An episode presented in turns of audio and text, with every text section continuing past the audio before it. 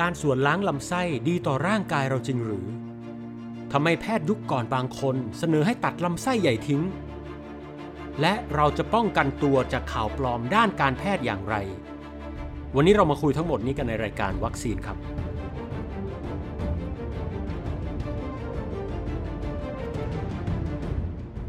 ยินดีต้อนรับทุกท่านเข้าสู่รายการวัคซีน รายการที่จะช่วยเสริมสร้างภูมิคุ้มกันทางความคิดครับ ผมอาจวรงจันทมาศผู้ดำเนินรายการ ท่านผู้ฟังครับ วันนี้ผมจะพาทุกท่านไปคุยกับคุณหมอท่านหนึ่งที่ผันตัวมาเป็นนักเขียนหนังสือด้านวิทยาศาสตร์ แบบที่อ่านสนุกเข้าใจง่าย และที่สำคัญหนังสือของคุณหมอท่านนี้ขายดีมากๆครับ คุณหมอท่านนี้ก็คือนายแพทย์ชัชพลเกียรติขจรธาดา หรือที่หลายคนรู้จักในชื่อคุณหมอเอลนั่นเองครับเชิญทุกท่านสดับรับฟังกันได้เลยครับ ว่าวันนี้ผมกับคุณหมอเอลจะมาคุยกันเรื่องอะไร ตอนนี้ผมก็อยู่กับคุณหมอชัชพลเกียรติขจรธาดานะครับ หรือพี่เอลซึ่งเป็นผู้เขียนหนังสือ เรื่อง 500 ล้านปีของความรักรวมทั้งหนังสือเรื่องสงครามที่ไม่มีวันชนะ จริง ๆ ต้องบอกว่าพี่เอลเขียนหนังสือมาอีกหลายเรื่อง แล้วก็ตอนเนี้ยมีผลงานเขียนที่อยู่ใน Facebook ในแอปพลิเคชัน Blockdit่างๆ นานานะครับ แล้วหลาย ๆ ท่านเนี่ยก็จะรู้จักพี่เอลในฐานะนักสื่อสารวิทยาศาสตร์ ซึ่งก็เเดี๋ยววันนี้เรามาคุยกับพี่เอลกันเรื่องเกี่ยวกับ ทั้งข่าวปลอมทั้งเรื่องเกี่ยวกับการแพทย์อะไรต่างๆ ที่น่าสนใจแล้วกันครับ สวัสดีครับพี่เอลสวัสดีครับปองแปงครับ ก็เออพี่เอลมีช่วงนี้ทำอะไรอยู่บ้างครับ นอกจากเขียนหนังสือแล้ว ช่วงนี้หลักๆก็เป็นเป็นพ่อบ้านเลี้ยงลูกโอเคฮะแล้วก็เขียน อืมก็เห็นทำช่อง YouTube ด้วย ก็เคยทำอยู่ช่วงหนึ่งก่อนตอนนั้นตอนก่อนมีลูก พอมีลูกเสร็จก็เลยต้องหยุดไประยะหนึ่งแต่ก็ตั้งใจว่าเดี๋ยวพอลูกโตขึ้นนิดนึงเนี่ยก็คงจะกลับมาทำงานเยอะเหมือนเดิมครับอืม แล้วก็งานเขียนล่าสุดที่ผมเห็นพี่เอลเขียนก็จะมีเรื่องเกี่ยวกับประวัติศาสตร์ใช่ครับก็เขียนเป็นประวัติศาสตร์สากลอันนี้เป็นเขียนด้วยความชอบส่วนตัว เราก็มีความรู้สึกว่าเราเคยเดินทางไปอยู่ต่างประเทศอ่านหนังสือพวกประวัติศาสตร์มา ก็อยากเขียนแชร์ แล้วก็ส่วนหนึ่งก็ตั้งใจว่าเหมือนกับทบทวนความรู้ด้วยเพราะกะว่าอีกหน่อยพอลูกโตขึ้น เราก็จะเล่าพวกนี้ลูกฟัง หรือว่าพาลูกไปเที่ยวเราก็จะได้เล่าประวัติศาสตร์โลกให้เขาฟัง ดีเลยครับ วันนี้ก็เรื่องคือข่าวปลอมต่างๆ เนี่ย ทุกวันนี้ก็มีอยู่เยอะครับพี่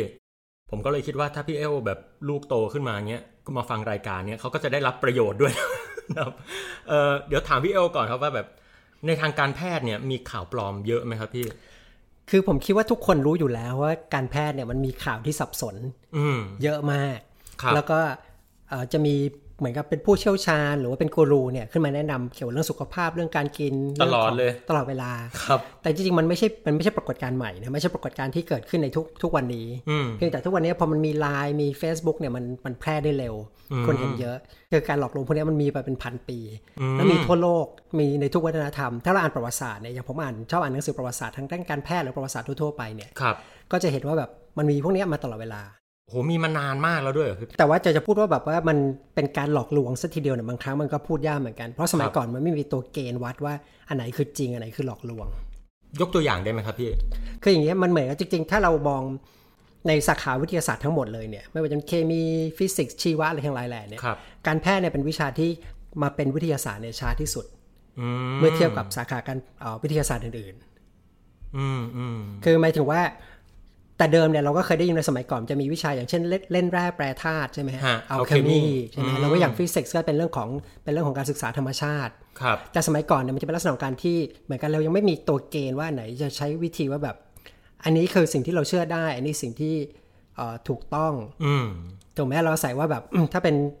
คนที่พูดดูน่าเชื่อถือ หรือว่าพูดกันมานานเราก็เชื่อครับแต่ว่าสิ่งที่มันเปลี่ยนเนี่ยจริงๆก็คือเรื่องของกระบวนการวิทยาศาสตร์ที่มันเกิดขึ้น ครับคือกระบวนการไอ้ที่ลักษณะเหมือนกับแบบมีการตั้งสมมติฐาน มีการทดสอบสมมติฐานนำไปสู่ข้อสรุป แล้วก็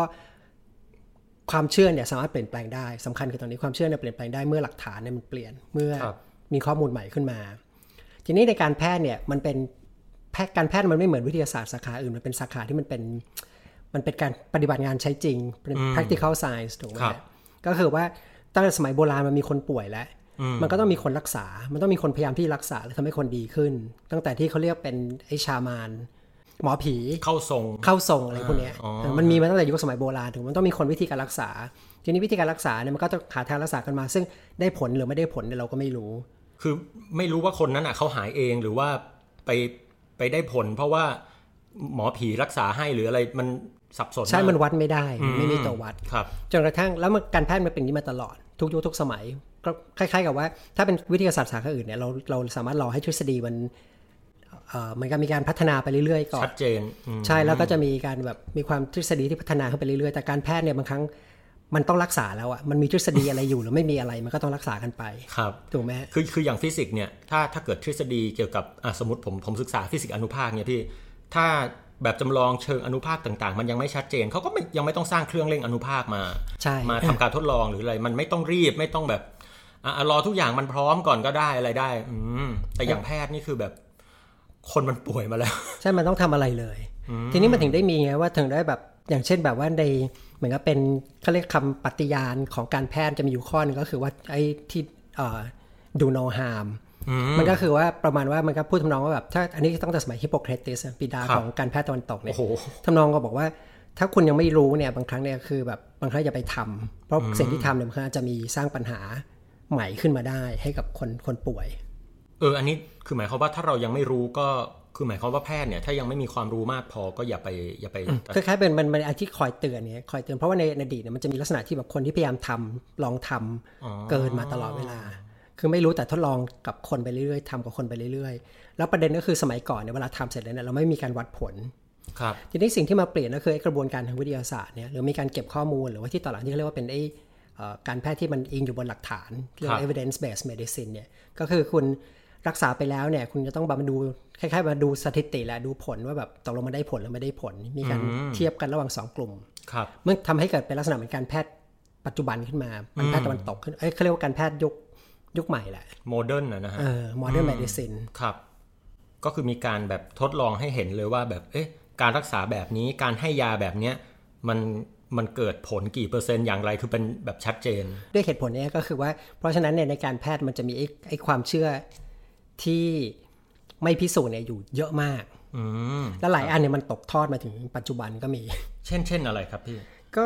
ผมว่าตัวอย่างที่ชัดที่สุดเลยนะ มันก็จะมีคือผมผมเชื่อว่าทุกวันนี้มันก็จะมีคนรู้เรื่องแบบเรื่องของวิตามิน คนก็พอจะรู้ว่าบางครั้งมันมีการโฆษณาเกินจริงเยอะ แต่อันหนึงที่ผมว่าน่าสนใจมากเลยคือเป็นเรื่องของไอ้การที่ สวนสวนล้างลำไส้อืมครับคือไอ้การสวนล้างลำไส้ถ้าเราดูประวัติศาสตร์เนี่ยคือสมัยก่อนตั้งแต่เป็นหลักพันปีเนี่ยถ้าเราสมัยแบบฮิปโปเครติสเกเลนเนี่ยมันจะมีการสวนล้างสวนล้างลำไส้มาตลอดอืมเหรอครับครับโดยที่มันมีความเชื่ออย่างหนึ่งเขาเรียกว่าเป็นทฤษฎีที่ที่ชื่อว่า auto intoxication เอ๊ะโทษนะครับพี่แป๊บนึงคือผมนึกว่ามันเพิ่งมามี เพราะว่าเห็นเพื่อนไปไปทำแล้วก็มาลงเฟซให้ดูอะไรเงี้ยคือผมก็เออเอามาให้ดูทำไมวะดูมันเป็นมันเป็นทฤษฎีเก่าที่มีมาตั้งแต่แบบโอ้เป็นหมดแล้วมันไม่ได้มีเฉพาะตะวันตก ในตะวันออกนี่ก็มี ทีนี้อ่าพวกเนี้ยผมผมว่ามันเข้าใจได้ไม่ยาก เพราะว่าปกติเรารู้ว่าของเสียมันออกมาทางทางลำไส้ถูกไหมฮะเราถ่ายออกมาแล้วก็หลายคนก็รู้ว่าของพวกเนี้ยมันเป็นแบบมันมันเน่าเสียอืมเราก็มีความรู้สึกว่าถ้าของพวกนี้มันสะสมอยู่ในท้องนานๆเนี่ยคือตามสามัญสำนึกตาม common sense เนี่ยก็รู้สึกว่ามันคงไม่ดีกับร่างกายครับสมัยก่อนก็เลยมีในแง่ของการรักษาก็มีการลักษณะ การรักษาอะไรก็ได้ที่ทำหน้าเขาเรียกว่าเป็นเหมือนกับเป็นการขับขับพวกนี้ออกมาอืมเอออืม ก็ไปสวนเอาออกซะจะได้แบบสุขภาพดี ใช่ฮะทีนี้เนี่ยไอเดียพวกนี้มันก็เป็นไอเดียแบบเหมือนกับการแพทย์โบราณไล่มาเรื่อยๆ แล้วก็มีช่วงหนึ่งที่ความความนิยมมันตกลงไป แต่ว่าที่น่าสนใจก็คือว่าตอนช่วงหนึ่งที่มันแบบเริ่มมีวิทยาศาสตร์เกิดขึ้นแล้วเนี่ยครับไอ้การรักษาแบบเนี้ยมันได้การสนับสนุนทางด้านวิทยาศาสตร์ขึ้นมานิดหนึ่งอืมมันมีไอเดียที่เกิดขึ้นว่า ตอนนั้นที่พอเริ่มรู้จักพวกแบคทีเรียต่างๆเนี่ยแล้วเรารู้ว่ามีการมีแบคทีเรียในลำไส้เนี่ย มันก็จะมีเริ่มมีนักวิทยาศาสตร์เนี่ยตอนนั้นเนี่ยคนคนนักวิทยาศาสตร์คนนี้เนี่ยก็เป็นคนที่แบบมีชื่อเสียงมากด้วย ครับ เขาเป็นนักนักวิทยาศาสตร์ทางด้าน เขาเป็นคนที่ค้นพบไอ้ phagocytosis อะไอ้ที่เซลล์เซลล์ระบบภูมิคุ้มกันมันไปกินเชื้อโรค อ๋อ การการการการกินเชื้อโรคของการกินเชื้อโรคของพวกฮะเซลล์ภูมิคุ้มกันเนี่ย ครับ ก็เป็นนักวิทยาศาสตร์เอ่อชาวรัสเซียที่ที่ชื่อเมชนิคอฟ คนเนี้ยเขาเป็นคนที่ตอนนั้นมันมีความเชื่อว่าร่างกายของมนุษย์เนี่ยอืมเอ่อ ถ้าเราไม่มีพวกจุลินทรีย์พวกนี้เลยแบคทีเรียเนี่ยร่างกายเราจะสุขภาพดีขึ้นครับ แล้วก็เลยมีไอเดียว่าวิธีหนึ่งก็คือการที่เรา ตอนนั้นตัวเมชนิคอฟเนี่ยเขารู้อย่างหนึ่งว่ามันมีแบคทีเรียที่อยู่ในโยเกิร์ตที่จะสามารถเอ่อมันสร้างกรดได้ครับเขามองเขาก็จะสนับสนุนว่าให้เรากินเนี่ยพวกโยเกิร์ตเข้าไป เพื่อที่จะให้แบคทีเรียพวกเนี้ยมันสร้างกรดและทำลายแบคทีเรียอื่นในลำไส้ อืมก็คือเดี๋ยวนะครับผมไล่เรียงนิดนึงก็คือไอ้การสวนล้างลำไส้เนี่ยมีมานานละเพราะรู้สึกว่าของที่อยู่ในในลำไส้เป็นของเสีย ใช่ แต่ทีนี้คือเออพอมีการศึกษาที่เกี่ยวกับแบคทีเรียมากขึ้น มนุษย์เราเริ่มรู้จักแบคทีเรียที่ก่อโรคเขาก็รู้สึกว่าเฮ้ยแบคทีเรียในลำไส้เนี่ยมันน่าจะก่อโรคนะฆ่ามันให้ตายให้หมดดีกว่า ใช่ มันก็จะมีไอเดียว่าถ้าเราสร้างมนุษย์ที่ปลอดเชื้อได้เนี่ยโอ้มันก็จะดีหรือว่าให้มีเชื้อให้น้อยที่สุด แล้วก็มองว่า ไอ้แหล่งที่แบบทำให้เกิดโรคทั้งหลายแหล่ทำให้แก่ทำให้เกิดโรคเนี่ย มันเริ่มต้นเนี่ยจุดจุดตั้งต้นมันอยู่ในลำไส้ใหญ่ อืมแล้วก็มีการบอกว่าถ้ากินพวกโยเกิร์ตหรือพวกแบคทีเรียที่สร้างกรดเนี่ยมันจะไปฆ่าแบคทีเรียเหล่านั้นซะใช่ซึ่งสุขภาพก็จะดี ใช่ ซึ่งตลกก็คือว่าอะไรตัวเมชนิคอฟเนี่ยปัจจุบันเนี่ยเราจะเรียกเขาว่าเป็นบิดาของโปรไบโอติกส์ครับ ซึ่งโปรไบโอติกส์มันก็คือการที่แบบเราสนับสนุนให้มีหมายถึงว่าเรามองว่าแบคทีเรียมีแบคทีเรียดีในร่างกายถูกไหมฮะครับแต่จริงไอเดียตั้งต้นเขาก็คือเขาต้องการที่จะเอาแบคทีเรียไปฆ่าแบคทีเรียอ๋อให้เหลือแบคทีเรียน้อยอ๋อคือเขาไม่ได้เขาไม่ได้คิดว่ามันเป็นโปรไบโอติกส์เขาไม่โปรเลยเออเขามันจะเป็นความแปลกครับอ๋อเขาจะทำลายล้างมันใช่แล้วจริงๆที่น่าสนใจก็คือว่าเขาเนี่ยเอ่อมีความเชื่อด้วยซ้ำว่าอนาคตเนี่ยการแพทย์เนี่ยมาตรฐานอันหนึงก็คือว่าคนทุกคนจะต้องไปตัดลำไส้ใหญ่ทิ้งเฮ้ย เออตัดทิ้งออกไปเลยแล้วเชื่อว่าคนคนนั้นจะมีสุขภาพดีเขาพยากรณ์ไว้เขาเขียนไว้ในหนังสือฮะอ๋อเฮ้ยความคิดเขาแบบเขาล้ำกว่าโดเรมอนอีกอะพี่ใช่ทีนี้ในตอนนั้นในยุคนั้นเนี่ยมันก็เป็นช่วงที่แบบไอ้ลักษณะของไอเดียว่าแบบการส่งวิธีถ้านอกเหนือจากการกินโยเกิร์ตหรือว่าอืมอนาคตตัดลำไส้เนี่ยวิธีที่ทำได้ตอนนั้นก็คือการสวนล้างลำไส้อืมแล้วตอนนั้นเป็นช่วงที่ popular มากครับ แล้วก็มันกลายเป็นการรักษาที่เป็นอยู่ในเขาเรียกว่าเป็นการรักษามาตรฐานในวงการแพทย์อือ หือหมายถึงว่าหมอเวลาสมมติไปหาหมอเนี่ยนี่เป็นวิธีการหนึ่งที่หมอให้การรักษา ครับเอ้ยพี่เอลครับ พอดีระหว่างที่ที่คุยคุยกันเนี่ย ผมจะบอกว่าคุณเมชนิคอฟเนี่ยพอดีเห็นเห็นพี่เอลพูดมา ผมเลยลอง search ในมือถือไปด้วย ได้รางวัลโนเบลด้วยนะพี่เอาใช่เขาได้รางวัลโนเบลจากการได้ค้นพบไอ้ phagocytosis เนี่ยฮะโอ้โหเฮ้ยแล้วคิดดูว่าแบบคือตอนนั้นเนี่ยผมแค่จะบอกประเด็นของผมก็คือว่าไอ้การสวนล้างลำไส้มันเคยเป็น mainstream คือหมายถึงว่าเป็นสิ่งที่แบบ หมอทั่วไปทำนักวิทยาศาสตร์เชื่อกัน แล้วก็โอเคมันอาจจะมีคนที่ไม่เห็นด้วยบ้าคงรับแต่ว่าตอนนั้นเนี่ยคือมันเป็นความเหมือนว่าเป็นเป็นมาตรฐานการแพทย์อันหนึ่งคนดังพูดด้วยนะพี่ ใช่อ่าทีนี้พอต่อมาเนี่ยที่ความนิยมมันตกลงเพราะอะไร เพราะว่าพอต่อมามันเริ่มมีการเก็บข้อมูลที่เรียกว่าเป็น evidence based medicine ครับเราค้นพบว่าวิธีการพวกเนี้ยมันไม่ได้ช่วย แล้วก็มีการค้นพบว่ามันมีอาจจะมีผลข้างเคียงบางอย่างเกิดขึ้นได้อืม พูดจริงๆก็คือเอาถ้าว่าตามตรงคิดแบบ common sense เนี่ยตามสามัญสำนึกมันผิดธรรมชาตินิดหน่อยอืมเพราะว่าจริง ๆ เส้นคือคือมันเป็นทางออกอะพูดง่ายครับๆเป็นทางที่เราขับสิ่งของของมาเสีแล้วเรายออกเราสวนของที่แบบที่แบบมันไม่ได้เป็นของธรรมชาติอะเข้าไปตรงนั้นเนี่ยเช่นมันก็สวนกาแฟเข้าไปมีการสวนน้ำมันกอกสวนอะไรหลายๆอย่างเนี่ยอืมเออแล้วก็บางครั้งไม่ได้ทำกันแบบครั้งเดียวแล้วก็ทำกันแบบถี่ๆทำทุกอาทิตย์ทำทุกเดือน ฮะอืมคือไปสปาเพื่อทำพวกนี้ซึ่งเออแล้วก็แพงนะพี่ ผมใช่เห็นเพื่อนไปทำแบบโอ้โหราคาอืมเอาเรื่องเลย แล้วก็แบบทำเสร็จก็เออเหนื่อยแบบโอ้โหฮะทีนี้ในช่วงหนึ่งเนี่ยมันพอพอมันมี evidence based medicine ขึ้นมาเนี่ย ความนิยมพวกเนี้ยมันก็ตกลงครับจนกระทั่งแบบมันหายเงียบไปเลยนะไม่มีใครรู้จักอ๋อ แล้วพอมันที่ตลกก็คือว่าพอมันมีเป็นเข้าอินเทอร์เน็ตเนี่ยพอมันเป็นยุคอินเทอร์เน็ตเนี่ยครับคนมันก็เริ่มโพสต์ข้อมูลกันถูกไหมฮะมันมันก็สมมติว่าเกิดมีใครสักคนที่ไหนสักที่เนี่ยไปไปอ่านได้ข้อมูลเก่าๆซึ่งแบบอืมตกไปแล้วแต่อาจจะอ่านไม่ครบเลยก็แล้วแต่แล้วมันเล่าว่าแบบตอนนั้นนะแบบเมชนิคอฟแนะนำยุคนั้นเคยทำอืมอืมแล้วก็ไปบวกกับในแง่แบบพวกไอ้ทฤษฎีสมคบคิดครับ บอกว่าแบบว่าเอ้ยแต่ว่าทุกวันนี้การแพทย์แบบนี้เนี่ยไม่ได้ใช้แล้ว เพราะว่าเอ่อ หาเงินไม่ได้หรืออะไรก็แล้วแต่อะไรอย่างเงี้ยบริษัทยาเอ่ออยากให้เป็นความลับเพราะอยากให้คนป่วยอะไรอย่างเงี้ยอืมมันก็เลยจะแบบมันก็เลยกลับผุดขึ้นมาใหม่ไปกันใหญ่เป็นไวรัลอ๋อซึ่งตลกก็คือหลังอินเทอร์เน็ตเนี่ยมันจะมีพวกเนี้ยผุดขึ้นมาเยอะมากครับการรักษาหลายอย่างที่มันเคยเป็นอดีต ซึ่งไม่พิสูจน์ได้แล้วว่ามันไม่เวิร์กใช่แล้วแล้วไม่ใช่เป็นนั่นเลยนะเป็นการแพทย์ที่แบบสมัยก่อนหมอเนี่ยใช้แล้วหมอเลิกใช้อืมเออแต่มันมาผุดขึ้นใหม่อีกครั้งหนึ่งอ๋ออันนี้ก็เป็นตัวอย่างผมว่าอันนี้เป็นตัวอย่างที่ตลกอันหนึ่งเป็นตัวอย่างที่ดีอันหนึ่ง ครับแล้วสรุปว่าสรุปสรุปก็คือการสวนล้างลำไส้ตอนเนี้ยก็ไม่ไม่ใช่ไม่ใช่สิ่งที่การแพทย์ให้การยอมรับว่าทำให้สุขภาพดี คือปกติก็ใช่ใช่มันจะเป็นมันจะมีที่ใช้ในการแพทย์ในแง่ของการที่คนเตรียมในแง่ของการเตรียมลำไส้เพื่อผ่าตัดหรือว่าเพื่อจะสวนเพื่อจะส่องกล้องเข้าไปดูครับแต่ในแง่ของการเพื่อจะเพื่อดูแลสุขภาพเนี่ยเราก็จะถือว่าทฤษฎีนี้ตกไปเพราะปัจจุบันเนี่ยจริงๆเราเชียร์ให้ลำไส้เราแข็งแรงด้วยแบคทีเรียแบคทีเรียที่หลากหลายอ๋อถูกไหมทีนี้เวลาเราใส่สาร หรือว่าใส่พวกเหมือนกับน้ำเข้าไปล้างหรือ มันคือเราเข้าไปรบกวนป่าไม้ครับทีถ้าผมถ้าจะเทียบไม่ง่ายก็คืออย่างเช่นเวลาเราพูดถึงเราสมมติเราไปป่าเนี่ยเราอยากจะเห็นป่าที่สวยงามแบบอืมอุดมสมบูรณ์เนี่ยครับเราต้องการต้นไม้ใหญ่ต้นไม้เล็ก ต้นมีงูมีนกอ่ามีกคบรบถ้วนมีอะไรถูกไหมฮะครับแต่อย่างถ้าป่ามันมันผุพังเนี่ยหรือว่าทะเลทรายเนี่ยอืมันสวยงามจริงหมายถึงว่าในแง่ที่แบบว่ามันเป็นเกลี้ยงเป็นระเบียบเกลี้ยงเกลาเนี่ย แต่มันไม่อุดมสมบูรณ์ ครับ เออลำไส้ใหญ่อะมันหลักการเดียวกันนะคือเราต้องการลำไส้ใหญ่ที่อุดมสมบูรณ์อืมซึ่งมันควรจะต้องมีพวกเนี้ยแหละ มีจุลินทรีย์ต่างๆ อยู่ อันนี้คือทฤษฎีปัจจุบันเลยนะฮะ ที่เขาใช่เชื่อถือกันก็คือแบคทีเรียในลำไส้เนี่ยมันส่งผลต่อสุขภาพใช่ไหมพี่ใช่ ตอบหมดเลยตอนนี้ก็จะมีหมดว่าเอ่อ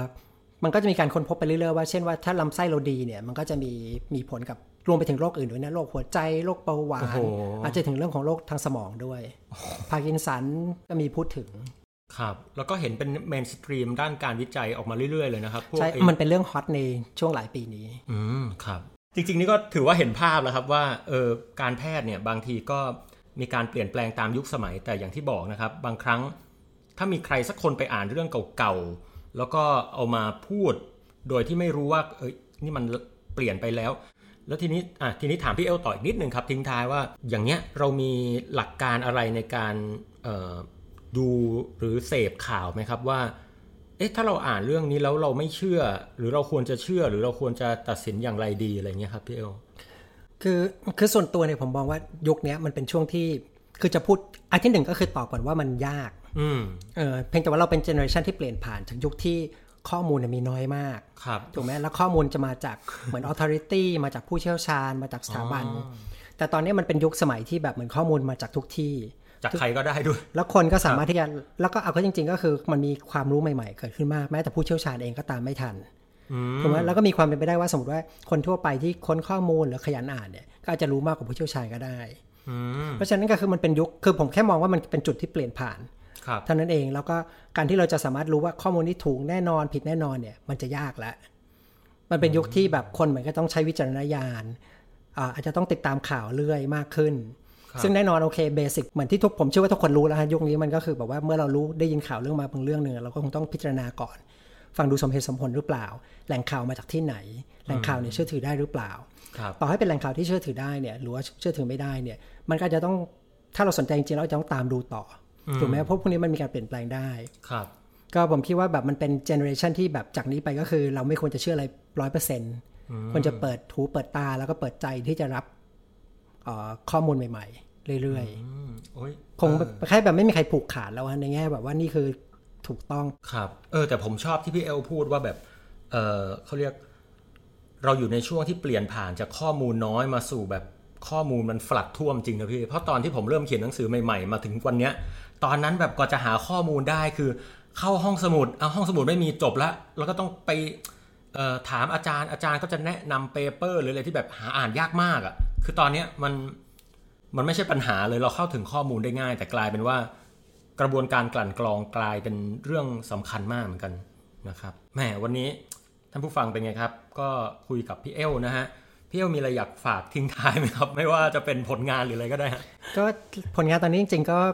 จริงๆผมก็จะออกหนังสือเล่มใหม่เล่มหนึ่งโอ้ครับ ก็เป็นเรื่องเกี่ยวกับเรื่องของไมโครไบโอมเฮ้แบคยทีเรียในร่างกายเนี่ยแหละ อ๋อ มีหน้าเลยเล่าเรื่องนี้เลยเอ้ยในอันนี้พี่เอลเขียนไปยังครับ ไม่รู้เลยว่าเขียน อ๋อ เรียบร้อยแล้วครับ ก็กำลังรอเข้าลงพิมพ์ โอ้ ครับ แหม นี่ผมรอซื้อเลยนะฮะ งั้นก็วันนี้ครับ คุณผู้ฟังครับ รายการวัคซีนก็หมดเวลาลงแล้วนะครับ ครั้งหน้าผมจะนำเรื่องอะไรน่าสนใจมาเล่าให้คุณผู้ฟัง แล้วก็อาจจะมีแขกรับเชิญคนไหนมาอีก เดี๋ยวเรามาติดตามกันนะครับสำหรับวันนี้ผมกับพี่เอลขอลาคุณผู้ฟังไปก่อนครับ สวัสดีครับ สวัสดีครับ